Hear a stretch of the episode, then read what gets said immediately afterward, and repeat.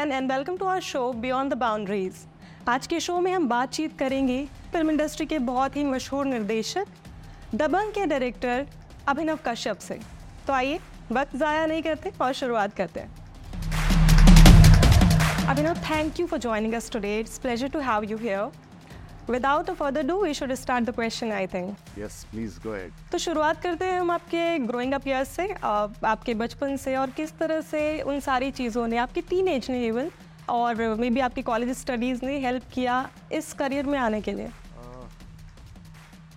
मेरा बचपन मेरे पिताजी एक सिविल इंजीनियर हैं जो उत्तर प्रदेश विद्युत परिषद में काम करते थे तो उनकी पोस्टिंग बहुत रिमोट एरियाज़ में होती थी फॉरेस्ट एरियाज़ के आसपास जहाँ पे पावर नए पावर स्टेशंस लगते हैं तो वहाँ पे ज़्यादातर कटआउट एरियाज़ में हम लोग रहे हैं तो बहुत यंग एज में ही माता पिताजी ने, चूँकि स्कूल बार बार चेंज करने पड़ते थे और अच्छे स्कूल मिलते नहीं थे तो बहुत यंग एज में पेरेंट्स ने हमको हॉस्टल भेज दिया।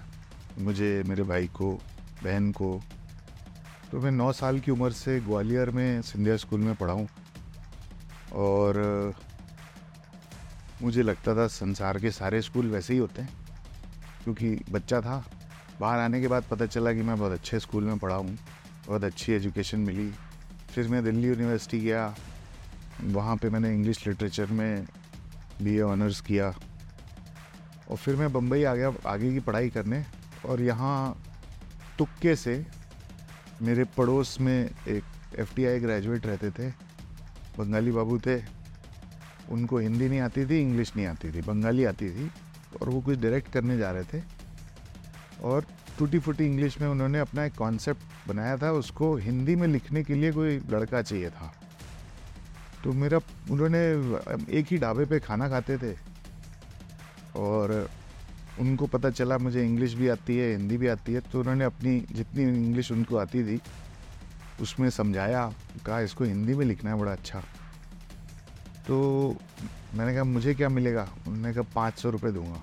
तो मेरा पहला जॉब था जो पाँच सौ रुपये में मैंने उनके डायरेक्शन में स्क्रिप्ट लिखी।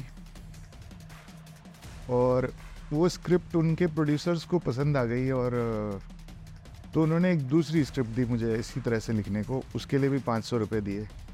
तो ऐसे पाँच पाँच सौ करके शायद चार या पाँच स्क्रिप्ट लिखी मैंने। तो उनके प्रोड्यूसर्स को लगा कि ये ऐसे बहुत महँगा पड़ेगा, क्योंकि मैं 95 की बात कर रहा हूँ।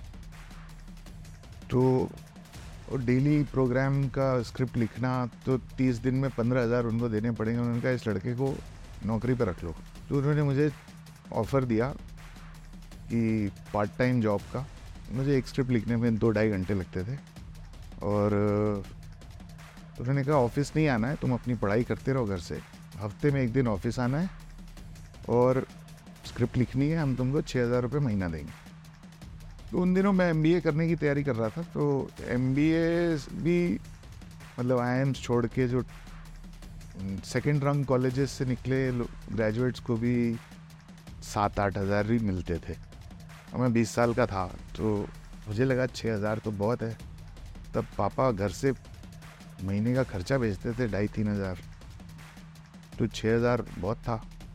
तो मैंने वो पार्ट टाइम जॉब ले ली। और हफ़्ते में एक दिन शूटिंग होती थी, तब मैं जाता था शूट पे एक्टर्स वगैरह से इंटरेक्शन करने। और चूँकि हमारा डायरेक्टर हिंदी नहीं बोलता था तो सारे काम वो मुझसे ही कराता था। एक्टर्स को समझाना, फिर एडिट पे बुलाता था एडिट पे दिखाता था। तो मुझे अच्छा लगने लगा ये काम। और फिर मैंने सोचा दो साल की मेहनत करके, पढ़ाई करके भी इतने ही पैसे मिलने हैं जो अभी मिल रहे हैं। और मुझे इधर इस काम में ग्रोथ की चांसेस दिखे, क्योंकि 95 में लगभग हर दो महीने पे एक नया टीवी चैनल खुल जाता था। तो काम बहुत बढ़ रहा था। सैटेलाइट टीवी इंडिया में आया था। काम बहुत बढ़ रहा था और टीवी चैनल्स की एक और खूबसूरत थी खूबसूरती थी जो हमको बाद में पता चली कि जब सोनी और स्टार प्लस लॉन्च हुआ, तब ये इंग्लिश चैनल्स थे। तो इनका मैनेजमेंट पूरे गोरे थे, अंग्रेज़ बैठे थे। तो और ज़्यादातर राइटिंग उस ज़माने में उर्दू में होती थी और लोग उर्दू शेर और शायरी और हाँ मतलब इंग्लिश मीडियम के पढ़े लिखे लोग नहीं थे। तो इंटरेक्शन में बड़ी दिक्कत आती थी चैनल्स को। तो ये, इसका बहुत फ़ायदा मिला मुझे और मेरे भाई को भी। हम दोनों ने तरह से राइटिंग की दुकान खोल ली। क्योंकि गोरे हमसे बात कर सकते थे, हम उनकी बात समझते थे और हिंदी में हम लिख सकते थे। तो proficiency in language has help me allot और इंग्लिश लिटरेचर ग्रेजुएट होने का मुझे बहुत फ़ायदा मिला। क्योंकि वरना मैं अगर एमबीए नहीं करता तो शायद कहीं प्रोफेसर होता और ये, उससे मुझे लगा ये ये बेटर काम है और ज़्यादा रिवॉर्डिंग है। तो आ गए इस प्रोफेशन में? सो so, यही मेरे जहन में मतलब ये वाली जो बात है कि आ, आप क्या शुरू से ही कहानियों की तरफ़ आपका रुझान था जब आप स्कूल में थे कॉलेज में थे? क्योंकि एकदम से अगर आपको सिर्फ़ कोई जॉब ऑफ़र होती है तो आप उसकी तरफ़ तभी जाते हैं अगर आपको कुछ ना कुछ उसकी तरफ़ दिलचस्पी हो। हाँ हाँ कहानियों का रुझान मेरे ख्याल से सभी को होता है। बच्चे सीखते ही कहानियों से हैं। तो हम तो रिमोट एरियाज़ में गाँव देहात में बा नाना नानी दादा दादी की कहानियाँ सुन के ही सोते थे। बचपन से। और अनुराग को बहुत शौक था, वो बड़ा था मुझसे तो वो भी कहानियाँ सुनाता था, बना बना के अपनी। तो पर कहानी बनाना एक प्रोफेशन हो सकता है, ये ऑफ़ कोर्स तब नहीं पता था हमें, पर कहानियों की तरफ़ रुझान था। वो सभी का होता है, मेरे ख्याल से दुनिया में है क्या, एक कहानी तो है। जी जी, बिल्कुल। चलिए हम अपने अगले सवाल की तरफ़ बढ़ते हैं। फ़िलहाल जो इंडस्ट्री में आजकल चल रहा है, बहुत सारे, काफ़ी सारे चेंजेस आ गए हैं।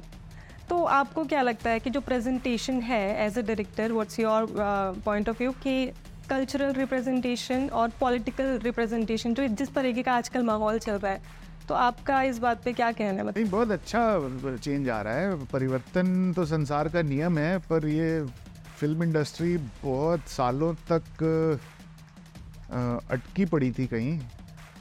रोक के रखा था उन्होंने ग्रोथ को और फाइनली जब पुराने तौर तरीके पब्लिक ने रिजेक्ट करने शुरू कर दिए हैं अभी पोस्ट पैंडेमिक एनवायरनमेंट में। तो अब फ़िल्म इंडस्ट्री मज, मजबूर हो रही है नए आइडियाज़ को देखने के लिए नए टैलेंट को मौका देने के लिए। And they are opening up और फ़िल्म इंडस्ट्री नहीं ये देखिए मैंने चूँकि पोस्ट लिबरलाइजेशन इंडिया देखा है ये शुरू में कोई भी नई चीज़ आती है तो उसका विरोध होता ही होता है। तो जब नाइन्टीज़ में इंडिया खुला और नई गाड़ियाँ आई फॉरेन से तो कई किस्से हुए जब फॉरेन की गाड़ियों को बदनाम करने के लिए बड़े सारे उन पर अटैक हुए। बाद में इंडियन कार मेकर्स ने समझा कि हमको अपनी गाड़ियाँ बेहतर बनानी होंगी, तभी जी पाएँगे। तो वो हुआ। फिर जैसे जब कोका कोला पेप्सी आया तो कई किस्से हुए नाइन्टीज़ में जब कोका, पेप्सी की बोतल में जंग मिली या कील मिल गई तो ये सेबोटाज के अटैम्प्ट होते थे क्योंकि एग्जिस्टिंग प्लेयर्स अपना मार्केट छोड़ना नहीं चाह रहे थे। और वो सब विरोध के बाद फाइनली हमारे सॉफ्ट सॉफ्ट ड्रिंक इंडस्ट्री ने अपना स्टैंडर्ड बढ़ाया अपनी मार्केटिंग बढ़ाई। तो यही चीज़ फ़िल्म इंडस्ट्री में हुई है। फ़िल्म इंडस्ट्री बहुत लगभग दो दशक तक ना स्टैटिक में जी रही। थी एक ही तरह की फ़िल्म है। हाँ क्योंकि सारे बच्चे बॉम्बे के डायरेक्टर्स थे बॉम्बे के एक्टर्स थे सब कुछ ना बॉम्बे, मुंबई के ही लोग थे। और ये लोग बाहर नहीं गए। बाकी इंडिया देखा नहीं। अमूमन नाइन्टीज़ में जब इतना पैसा और सुविधाएँ नहीं थी इंफ्रास्ट्रक्चर नहीं था तो बम्बई में चूँकि समृद्ध लोग रहते थे, पैसे वाले लोग रहते थे तो ये छुट्टियों के लिए गोवा जाएँगे या लंदन जाएँगे, मॉरिशस जाएँगे। तो उनके बच्चों को वही पता है। उन्होंने भारत देखा ही नहीं। तो ये पहला परिवर्तन मेरे ख्याल से दबंग से ही हुआ था। क्योंकि दबंग से पहले 2010 के पहले पंद्रह साल डी डी एल जे से लेके आप अगर दबंग तक पंद्रह साल की जर्नी देखें तो हमारी सारी बड़ी फ़िल्में स्विट्ज़रलैंड लंदन ऑस्ट्रेलिया अमेरिका में बन रही थी। हाँ वो हवा चल रही है साड़ी हो रही है यहाँ की फ़िल्में बनना बंद हो गई थी इस देश में। और सब यहाँ कहते थे कि कौन देखेगा? फिर तुक्के से वो मेरा नंबर लग गया और मैं तो जिस दुनिया से आया हूँ वही लिखूँगा। तो दबंग को मौका मिला और फिर सडनली इंडियन मार्केट वापस अलाइव हो गया। और लेकिन फिर उसके बाद फ़िल्म इंडस्ट्री ने सोचा इसमें फार्मूला है तो, तो अब अगले दस साल सारी फ़िल्में इंडिया में बनी। हाँ जितनी भी बड़ी ब्लॉकबस्टर्स हैं इंडिया में बनी और अब लगभग फ़ॉरेन जाना छोड़ दिया लोगों ने। लेकिन अब पैंडेमिक हुआ कोविड के एनवायरनमेंट में लोगों ने कहा, यार सेमनेस बहुत ज़्यादा हो रहा है। और आर्ट में ना कोई फार्मूला नहीं होता। हर चीज़ अलग होती है, हर पेंटिंग अलग होती है, हर फ़िल्म अलग होनी चाहिए। उसमें फार्मूला ढूँढने लगेंगे तो वो बोरिंग हो जाता है स्टेल हो जाता है। और पैंडेमिक के साथ साथ ओ का आना। अब O T T is basically internet का मीडियम है। And internet has change the way we consume entertainment पहले हमको जो दिखाया जाएगा वही देखेंगे, क्योंकि हमारे पास चॉइस नहीं है। या थिएटर में आप जो फ़िल्में लगी हैं वो देखिए, या टीवी पे जो आ रहा है वो देखिए। और वो जो इन दो मीडियम्स को कंट्रोल करता है, उसकी बल्ले बल्ले बाकी सब बेवकूफ़। तो लेकिन अब सोशल मीडिया और इंटरनेट आ जाने से ना एक डेमोक्राइज डेमोक्रेटाइज हो गया है। कंजम्पशन चॉइसेस अब लोग वही देखेंगे जो देखना चाहते हैं। तो ओ पे क्या होता है, लोग पहले ट्रेलर देखते हैं।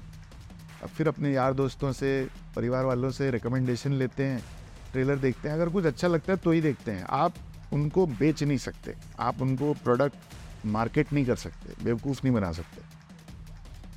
तो उसकी वजह से अब ये लेटेस्ट परिवर्तन आया और मेरे ख्याल से बहुत अच्छा परिवर्तन है। इसमें हम किसी भी तरह की डिसेंटिंग वॉइस को दबा नहीं सकते। हमको अपना गेम बेहतर करना पड़ेगा। अगर आपकी अपने फ़िल्म बनाई और नहीं चली तो आप उसके बहाने नहीं ढूंढ सकते कि इसकी वजह से नहीं चली उसकी वजह से नहीं चली। अब आपको बेहतर फ़िल्म बनानी पड़ेगी तब पब्लिक देखेगी। तो ये कहते ना competition creates choices and choices are always good for consumption consumers वो हो रहा है uh, हम लोग थोड़ा देर से आए लेकिन दुरुस्त आए हैं। एंड आई थिंक आने वाले सालों में हम कंटेंट में भी uh, पूरी दुनिया से कम्पीट कर पाएँगे। और आपने अब ना साउथ की फ़िल्मों में भी काम किया है और हिंदी फ़िल्मों में भी काम किया है। तो क्योंकि अभी जो है ये पैन इंडिया वाला जो एक चला है चलन उस हिसाब से आपको क्या लगता है वर्क एथिक्स में वहाँ की इंडस्ट्री में और यहाँ की इंडस्ट्री में कितना जो है अलग आपको महसूस होती है चीज़ें कि वहाँ का डिसिप्लिन अलग है यहाँ का? तो उसके बारे में कुछ बताइए। वहाँ का डिसिप्लिन मतलब वो थोड़े से ज़्यादा फोकस्ड हैं अपने काम पे क्योंकि उनके पास बजट्स कम होते हैं। जब मैंने काम किया था, तब बजट्स कम थे। तब बॉलीवुड सबसे पैसे वाली इंडस्ट्री थी। यहाँ लग्जरीज पे बड़ा खर्चा होता है। हाँ अपने यूनिट को स्टाफ को फाइव स्टार ट्रीटमेंट मिलता है। लोग लेट आते हैं क्योंकि उतना खर्चा करने के लिए है। पर वहाँ साउथ में लाइफस्टाइल पे उतना खर्चा नहीं होता और फ़िल्म के मेकिंग पे खर्चा होता है तो जो पैसा खर्च होता है वो दिखता है। हाँ और वहाँ की शिफ्ट्स अर्ली मॉर्निंग शुरू होती हैं, जो आइडियली होनी चाहिए और it's the best time to shoot फिर बम्बई में ना शूटिंग शुरू होते होते ग्यारह बज ही जाता है हर जगह, और कोई ना कोई देर करता है। और लोग जल्दी स्टार्ट करना पसंद नहीं करते और फिर टॉप लाइट हो जाती है, किसी कैमरामैन से पूछिए तो आउटडोर शूटिंग करनी हो तो फिर बोलता है, बहुत ख़राब लाइट है, मैं कहाँ से क्या करूँ? तो ये सब उतना ही फ़र्क है। बाकी लैंग्वेजेस अलग अलग हो सकती हैं, सारी इंडियन फिल्म्स हैं और इंडियन कल्चर में रूटेड हैं और उसमें जो लोकल फ्लेवर होता है लोकल कल्चर का, उसका उतना डिफरेंस आता है। और जिस तरह से आपने बिग स्टार्स के साथ ही मोस्टली आपने स्टार्टिंग जो आपकी फ़िल्म दबंग में भी आपने सलमान के साथ काम किया, रणबीर के साथ बेशरम में काम किया तो आपको क्या लगता है जब आप बड़े स्टार के साथ काम करते हैं तो क्या बहुत मुश्किल हो जाता है? क्योंकि उनकी फ़ैन फॉलोइंग बहुत ज़्यादा है। जब आप शूट कर रहे हैं, एक पर्टिकुलर जगह पे अगर आप शूट कर रहे हैं तो लोग बहुत इकट्ठा हो जाते हैं या इस तरीके की कोई प्रॉब्लम्स आती हैं। मतलब for the new film makers और the new directors what you will suggest them how to work with the people the superstars director का काम ही है सोल्यूशन ढूंढना। हम प्रॉब्लम्स नहीं ढूंढते। हाँ हम प्रॉब्लम्स नहीं ढूंढते। हम प्रॉब्लम्स तो आती ही हैं। आप कुछ भी करने जाओ, खाना बनाने जाओगे तो आपको प्रॉब्लम्स आएँगी। तो आप जो अच्छा शेफ़ होता है, वो प्रॉब्लम्स सॉल्व करता है। तो डायरेक्टर का काम सोल्यूशन ढूंढना है प्रॉब्लम ढूंढना नहीं है और जितना बड़ा स्टार उतनी ज़्यादा प्रॉब्लम्स हाँ जितना बड़ा स्टार है, उतने ज़्यादा उसके दीवाने देखने आएँगे शूटिंग आपको डिस्टर्ब करेंगे, आपको परमिशंस नहीं मिलेंगी, आपको पुलिस प्रोटेक्शन चाहिए, आपको काम तो करना है किसी भी। और बड़ा डायरेक्टर वही होता है जो बड़े सोल्यूशंस ढूंढता है, बड़ी प्रॉब्लम्स की सोल्यूशन ढूंढता है और जो इस देश की प्रॉब्लम के सोल्यूशन ढूंढता है, वो प्रधानमंत्री होता है। तो वो है डायरेक्शन का मतलब ही है solution finding it's not problem finding तो डायरेक्टर्स को मैं क्या सलाह दूँगा बट डरो Because uh, the actor, all they also have the tantrums. The superstars, the stars. वो बड़ी छोटी सी प्रॉब्लम है Okay. वो छोटी सी प्रॉब्लम है वो उनको कुछ स्पेशल खाना है कुछ खाना है तो खिला देते it only only about the food? Um, like कई बार ऐसे भी होता है कि सर ये सीन ऐसे नहीं ऐसे करते प्रॉब्लम तब देते हैं जब वो समय पे नहीं आते। ओके अगर क्योंकि आप पर्दे पे सिर्फ़ दो लोग को देखते हैं एक्टिंग करते हैं लेकिन कैमरे के पीछे 200 लोग और खड़े होते हैं उनको इंतज़ार करना पड़ता है सब फ्रस्ट्रेट होते हैं। और भाई जितना टाइम लगना है शूटिंग में उतना तो लगना ही है। उसके अलावा आप दूसरों का टाइम क्यों वेस्ट कर रहे हो? तो वो दिक्कत आती है एक्टर्स की।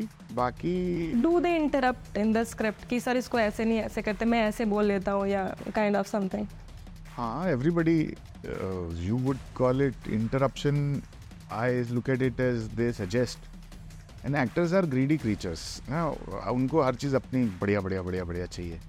तो सजेशंस देते हैं। एज लॉन्ग एज कंट्रोल ना छीन लें और वो डायरेक्टर की सुने बात और फाइनल डिसीज़न डायरेक्टर पे छोड़ दें, क्योंकि डायरेक्टर को सबका ध्यान रखना पड़ता है तो he suppose to be the wisest person on the set हाँ तो वो बैलेंस करके किस चीज़ को कितनी तवज्जो देनी है, वो काम करता है।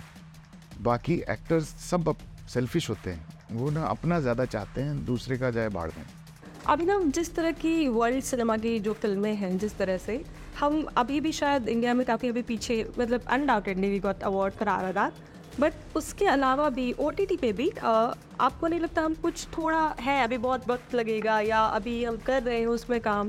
क्योंकि जिस तरह से ईरानियन फ़िल्में बनती है अगर आप बाहर की जितनी भी फ़िल्में देखें अगर जिस तरह से वो फ़िल्में जितने वहाँ भी नए फ़िल्म मेकर्स भी हैं वो भी आते हैं अच्छी फ़िल्में बनाते हैं तो इंडिया में ये सारी चीज़ें कब होंगी? मतलब आपका क्या नज़रिया है उसको इंडियंस बहुत अच्छी फ़िल्में बनाते हैं।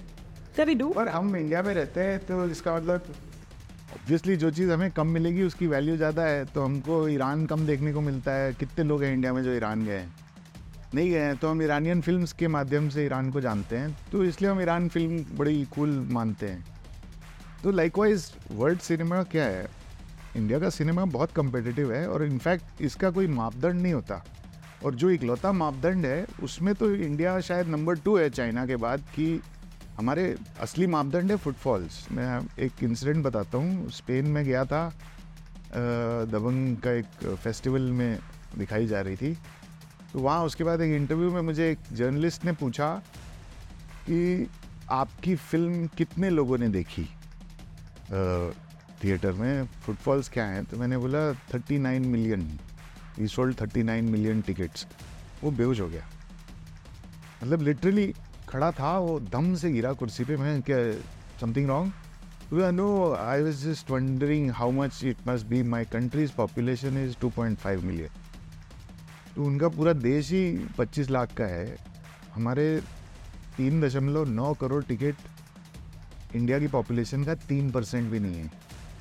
तो आप सोचिए कितने लोगों को अभी थिएटर में लेकर जाना बाकी है हमारा। हमसे ज़्यादा लोग पिक्चर देखने वाले सिर्फ़ चाइना में हैं। तो ये दुनिया का सबसे बड़ा मार्केट है और सबसे ज़्यादा फ़िल्में यहाँ देखी जाती हैं। पर प्रॉब्लम ये है कि हमारा ट्रेड वगैरह, ये लोग फुटफॉल नंबर्स छापते ही नहीं हैं। ऐसे सोशल मीडिया से क्या हुआ है कि अब कितने लाइक्स आए? एक स्टैंडर्ड हो गया सबके लिए। और गूगल एल्गोरिथम ना, कितने लाइक्स आए, कितने व्यूज़ आए, उसके बेसिस पे आपको एड्स देता है, उसके बेसिस पे रेवेन्यूज़ हैं। तो सिनेमा में ऐसा नहीं है। यहाँ पे हम, हमारा टिकट प्राइस 200 से लेके 500 होगा। पर यूएस वगैरह में 20 डॉलर से कम कुछ नहीं मिलता। तो 20 डॉलर 1600 है, इसलिए उनका कलेक्शन ज़्यादा होता है। या यूके में 20 पाउंड आप दे रहे हो अगर पिक्चर के लिए, एक एक सीट के लिए तो आप दो हज़ार रुपये का टिकट खरीद रहे हो। उसकी वजह से उनके रेवेन्यू कलेक्शन ज़्यादा हो सकते हैं, पर फुटफॉल्स में हमसे बहुत पीछे हैं वो लोग। मतलब हम ज़्यादा लोगों की ज़िंदगी को छूते हैं और उनको इफ़ेक्ट करते हैं। तो हमको ज़्यादा रिस्पॉन्सिबल होना पड़ेगा कि पॉजिटिवली इफ़ेक्ट करें। और इसलिए इंडियन फिल्म्स में सॉन्ग डांस और ये सब अभी तक है, क्योंकि song dances are you know celebration of life हम लोग डार्क स्पेस में कम बिलीव करते हैं। और फॉरेन में क्या है नुआर फिल्म्स हैं यूरोप वगैरह की, उसमें क्राइम गंदगी साइकोपैथी इन सब पे बहुत फ़िल्में बनती हैं। तो I think diversity is essential her country को अपने कल्चर में रूटेड फ़िल्में बनानी चाहिए और यहाँ चूँकि हम बैठे हैं, आपको रोज़ दाल भात खिलाऊँ तो आपको कुछ और देखेंगे टीवी पे कि यार मुझे वो बहुत अच्छा लगता है। क्योंकि मिलता है, कम है खाने को। तो जो भी चीज़ संसार में ना जो कम है, उसकी वैल्यू उसका महत्व ज़्यादा होता है। तो इंडिया में फॉरेन फ़िल्में नहीं बनती आती हैं तो हम उसकी कीमत उसको ज़्यादा महत्व देते हैं। अपनी घर की मुर्गी दाल बराबर। क्योंकि अभी ऐसा है कि क्योंकि नेटफ्लिक्स है अमेजोन है ओ टी प्लेटफॉर्म्स है तो आप वर्ल्ड सिनेमा आप हर एक व्यक्ति देख रहा है। हाँ तो अब ये इवन आउट हो रहा है। जैसे अब अब मुझे नहीं लगता बॉलीवुड टॉलीवुड और ये सब कॉलीवुड रह गया है। अब सब इंडियन एंटरटेनमेंट इंडस्ट्री है। अब आप किसी भी लैंग्वेज में फ़िल्म बनाइए उसको तमाम लैंग्वेजेस में डब करिए एक्सेसिबल बनाइए, बाकी भाषा के लोगों को, बाकी कंटेंट है। कहानियाँ तो कहानियाँ हैं। और इंसानों के बारे में कहानियाँ हैं तो हर तरह, हर जगह के इंसान मतलब लगभग कोर इंसानियत के वैल्यूज़ तो एक ही हैं। अभिनव, बताइए कि आप राइटिंग और डायरेक्शन आप दोनों ही क्योंकि काम करते हैं। तो what excites you more writing और direction writing excites me more because I am a very introvert sort of a person मैं इंट्रोवर्ट हूँ, अकेला रहना, अकेला काम करना पसंद करता हूँ आइसोलेशन में। डायरेक्शन में मैन मैनेजमेंट का पार्ट मेरे लिए थोड़ा डिफ़िकल्ट है। क्योंकि कभी कभी मैं चिल्लम चिल्ली मारपीट ये सब नहीं कर सकता। मैं किसी को डोमिनेट नहीं कर सकता। तो कभी कभी ऐसे माहौल मिल जाता है जहाँ पे लोग सुन ही नहीं रहे हैं आपकी। तो आप क्या किसी उनको क्या निर्देश देंगे जब कोई सुनेगा ही नहीं आपकी? और ये ऑफ़िस टाइप माहौल नहीं है कि बॉस है तो बॉस बोल रहा है तो करना ही पड़ेगा। आई थिंक सिनेमा में director is more of a leader than a boss तो लीडर और बॉस में यही फ़र्क है। लीडर हमेशा आगे से काम करता है और लोग इज़्ज़त करते हैं उसकी, इसलिए उसके पीछे आते हैं। और बॉस हमेशा पीछे रहता है और लोगों को हाँक हाँक के काम कराता है और उनका सारा श्रेय ले लेता है। तो मैं बॉसी इंसान नहीं हूँ। मैं लीडरशिप में ज़्यादा बिलीव करता हूँ। तो इसलिए डायरेक्शन मुझे थोड़ा सा डिफ़िकल्ट लगता है, पर हो जाता है। मतलब उसमें मेरी ज़्यादा एनर्जी कंज्यूम होती है। राइटिंग बड़ा पर्सनल काम है और मैं वैसे भी आइडियाज़ के स्पेस में फ्लोट करता रहता हूँ। मुझे हर जगह कुछ ना कुछ आइडिया दिखता है और लिखता हूँ और लोगों को पसंद आता है तो मेरा काम हो गया। तो अभी मतलब फ़िलहाल हम क्या कोई फ्यूचर में रिसेंट कोई प्रोजेक्ट देखने वाले हैं आपका? अभी मैंने ओ टी मतलब ये कोविड लॉकडाउन के दौरान काफ़ी कॉन्सेप्ट्स पे काम किया है, पर इससे पहले कि मैं बना पाता, मेरा एक असिस्टेंट उसको मौका मिल रहा था डायरेक्ट करने का। तो वो एक फ़िल्म बनाता था, वो चाहता था कि मैं उसको क्रिएटिवली हेल्प करूँ। तो मैं उसकी फ़िल्म पे क्रिएटिव बतौर क्रिएटिव कंसल्टेंट पाँच छः महीना दिया है। तो अब उससे मुक्त हुआ हूँ। अब मैं वापस संघर्ष पथ पे ढूंढ रहा हूँ प्रोड्यूसर लाइक माइंडेड इंडिविजुअल्स जो मेरे आइडियाज़ जिनको पसंद आए और वो फाइनेंशियल बैकिंग मिले मुझे और फिर मैं जल्दी कुछ करूँगा। तो हम आपकी तरफ़ से अगर हम ओटीटी में अगर कोई वेब शो देख पाए। नहीं ओ पे मैं अभी काम करने से थोड़ा बचता हूँ क्योंकि ओटीटी वर्तमान में थोड़ा सा रिस्ट्रिक्टिव स्पेस है। ये टीवी का अच्छा वर्जन है। इन टर्म्स ऑफ़ जो ओ टी प्लेटफॉर्म का जो मैनेजमेंट है और वहाँ पे जो लोग हैं, वो लोग थोड़ा प्रोसेस को कंट्रोल करते हैं। और ये दिक्कत टीवी में आती थी कि चैनल वाले बड़ा ज्ञान देते थे। और तो मेरा ये रहता है कि फ्रीडम नहीं होगी तो क्रिएटिविटी नहीं हो सकती अच्छी। फ्रीडम होनी चाहिए। मेरे आइडिया मेरा है तो मुझे काम करने दो। अच्छा लगे तो फिर चलाओ, नहीं अच्छा लगे तो मत चलाओ। मैं ऐसे काम करना पसंद करता हूँ। बतौर इसके कि मेरे आइडिया में दस लोग आ जाते हैं और उसमें कमी निकालें। हाँ फिर उसको अपने हिसाब से कस्टमाइज़ करें चेंज करें। फिर बोले, हमने मार्केट रिसर्च कराई है। इसमें एक सास डाल दो, इसमें बहू डाल दो। हाँ ये चलता है। तो फिर वो वो आर्ट आर्ट नहीं रह जाती। वो मतलब ओरिजिनल पेंटिंग नहीं रह जाती, वो रेप्लिका हो जाती है कुछ। विजन एक का ही होता है।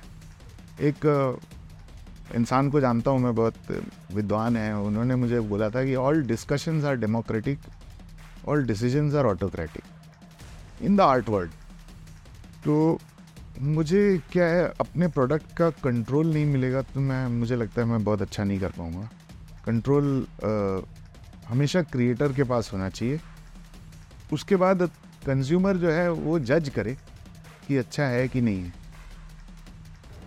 तो आप अभी वेब पे या फ़िल्मों में या किस तरीके की फ़िल्में देखना अभी पसंद करते? मैं पिछले बारह साल से फ़िल्में नहीं देखता। न कोई ओटीटी देखता हूँ। और, इसका कारण ये है कि जब मेरे बच्चे छोटे थे तो बच्चे बहुत टीवी देखने लगे थे तो मुझे लगता था अनहेल्दी है, उनका पोगो छुड़ाना और ये सब। के लिए हमने घर से टीवी हटा दिया। तो टीवी हटा दिया क्योंकि अगर मैं देखूँगा और उनको नहीं देखने दूँगा तो वो जिद करेंगे। तो टीवी ही हटा दिया और उसका मुझे बहुत फ़ायदा मिला क्योंकि पहले मैं दो तीन फ़िल्में एक दिन में देखता था और मुझे लगता था मैं क्रिएट नहीं कर पा रहा हूँ। घूम फिर के आइडियाज़ उन्हीं फ़िल्मों से कहीं ना कहीं सबकॉन्शियसली प्लेजराइज कर रहा हूँ। पर जैसे ही फ़िल्में देखना बंद कर दिया, मुझे लगा मुझे सारे ओरिजिनल आइडियाज़ आते हैं। तो मेरी क्रिएटिविटी में बहुत एनहेंस हुई। उसके बाद से फिर धीरे धीरे मैंने प्रोग्रेसिवली थिएटर जाना भी कम कर दिया सब कर दिया। और जितना ज़्यादा मैंने एंटरटेनमेंट कंज्यूम करना बंद किया है उतना ज़्यादा मैं क्रिएटिव होता गया हूँ ऐसा मुझे लगता क्योंकि जैसे आपने बताया कि पिछले 12 साल से almost you not watching TV और एनी कंटेंट तो वो क्या है आपकी लाइफ में जो आपको एक्साइट करता है अपार्ट फ्रॉम लाइक राइटिंग और डायरेक्शन हाँ पिछले बारह साल से मैंने ना ट्रैवलिंग पे बहुत ध्यान दिया है। और बहुत ज़्यादा मैं ट्रैवल करता हूँ और नए नए लोगों से मिलता हूँ नई जगह देखता हूँ क्योंकि बीस साल से की उम्र में काम करने लगा था तेईस में मेरी शादी हो गई बच्चे हो गए अब क्या बच्चे बड़े हो गए हैं जिम्मेदारियाँ नहीं हैं। और अ, काम काफ़ी कर लिया है मैंने घर बना लिया है अपना गाड़ी है जो मटेरियल सुख सुविधा चाहिए होती है वो भी है। तो अब मैं घूमता हूँ, सीखता हूँ नई नई चीज़ें। मैं am a constant learner I think और मुझे सीख, मेरा ब्रेन मुझे भगवान ने एकदम स्पॉन्ज की तरह दिया है। वो जितना भी आप डेटा दोगे नया नया मुझे सब सोख ले। तो मुझे सीखना बहुत पसंद है। कुछ नया करना हर बार। तो वही कर रहा हूँ और फिर जब लौट के आता हूँ तो वही चीज़ें मैं कहानियों में डालता हूँ। तो आजकल मैं फ़िल्मों से इंस्पायर नहीं होता। मैं ज़िंदगी से इंस्पायर होने की कोशिश करता हूँ और बहुत मज़ा आ रहा है। तो आप क्या अभी नया क्या सीख रहे हैं अगर आप बता सके? तो अभी मैंने एक जैसे पिछले साल एक मोटरसाइकिल खरीदी।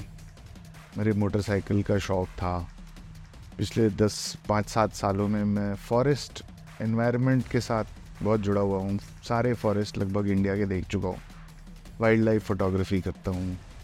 फिर एडवेंचर स्पोर्ट्स में bungee jumping skydiving river rafting, जो जो काम मुझे लगता है मुझे जवानी में रह गए थे या करना चाहता था और नहीं कर पाया, हालात की वजह से, अपने आर्थिक तंगी की वजह से या परिवार की वजह से तो वो सारी जिम्मेदारियाँ मैं निभा चुका हूँ। अब मैं अपनी लाइफ को एंजॉय बहुत कर रहा हूँ और मुझे लगता है मेरी ज़िंदगी का बेस्ट फ़ेज़ अभी चल रहा है। अ, अभिनव आने वाले समय में जैसे कि आपने बोला कि working in lot of writing stuff तो अ, हम किस जोन में या किस तरह की फ़िल्में देख पाएँगे आपकी तरफ़ से अगर हम फ्यूचर में देखते हैं it will be drama. There is no film without drama. That's what my belief is. मैं इंग्लिश लिटरेचर का स्टूडेंट हूँ ड्रामा तो एसेंशियल है अब वो थ्रिलर में ड्रामा हो या हॉरर में ड्रामा हो या सोशल फ़िल्म में ड्रामा हो ड्रामा के बगैर आ, भाई, सिनेमा के पहले क्या था? ड्रामा ही तो था। थिएटर क्या है? ड्रामा है। तो ड्रामा तो होगा, पर स्पेसिफिक मैं ऐसी बैकड्रॉप्स पे काम करना चाहता हूँ और किया भी है अभी, जो लोग जनरली पता नहीं है लोगों। तो जैसे तीन चार साल पहले मैं काफ़ी लोगों से मिल रहा था, तब लोगों को बोला कि यार बिहार में, उड़ीसा में, ऐसी जगहों पे क्यों नहीं बनाते फ़िल्म? भर भर के लोग आएँगे देखने। क्योंकि हमने देखा ही नहीं है हिंदी सिनेमा में। फिर वो एक शो आया, जमताड़ा, किसी ओटीटी पे, और उसके बाद सडनली लोगों को झारखंड नाम की जगह का पता चला। तो एक फ़िल्म मैंने अभी लिखी है, वो छत्तीसगढ़ में है।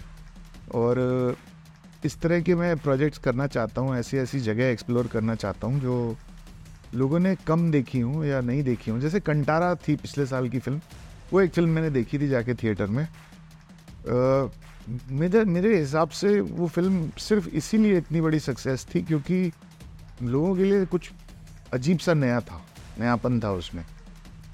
और वो लोगों ने पहले नहीं देखा कि वो पानी भरे खेत में बैलगाड़ी की रेस हो रही है और ये बहुत अच्छा पिक्चराइजेशन था। कहानी बहुत साधारण सी थी लेकिन वो लोकेशन की ऐसी भी कोई जगह है, उडपी, मैंगलोर के पास, ऐसे भी लोग रहते हैं इस तरह से उनके दैव होते हैं, ये हमें पता नहीं था। तो कुछ नया सीखने को मिला, इसलिए मेरे ख्याल से बहुत लोग देखने गए। और, हर चीज़ प्रेसिडेंट नहीं हो सकता। और जो चीज़ कभी भी अनप्रेसिडेंटेड होती है ना, वो उतनी ज़्यादा उसको अनप्रेसिडेंटेड सक्सेस मिलती है।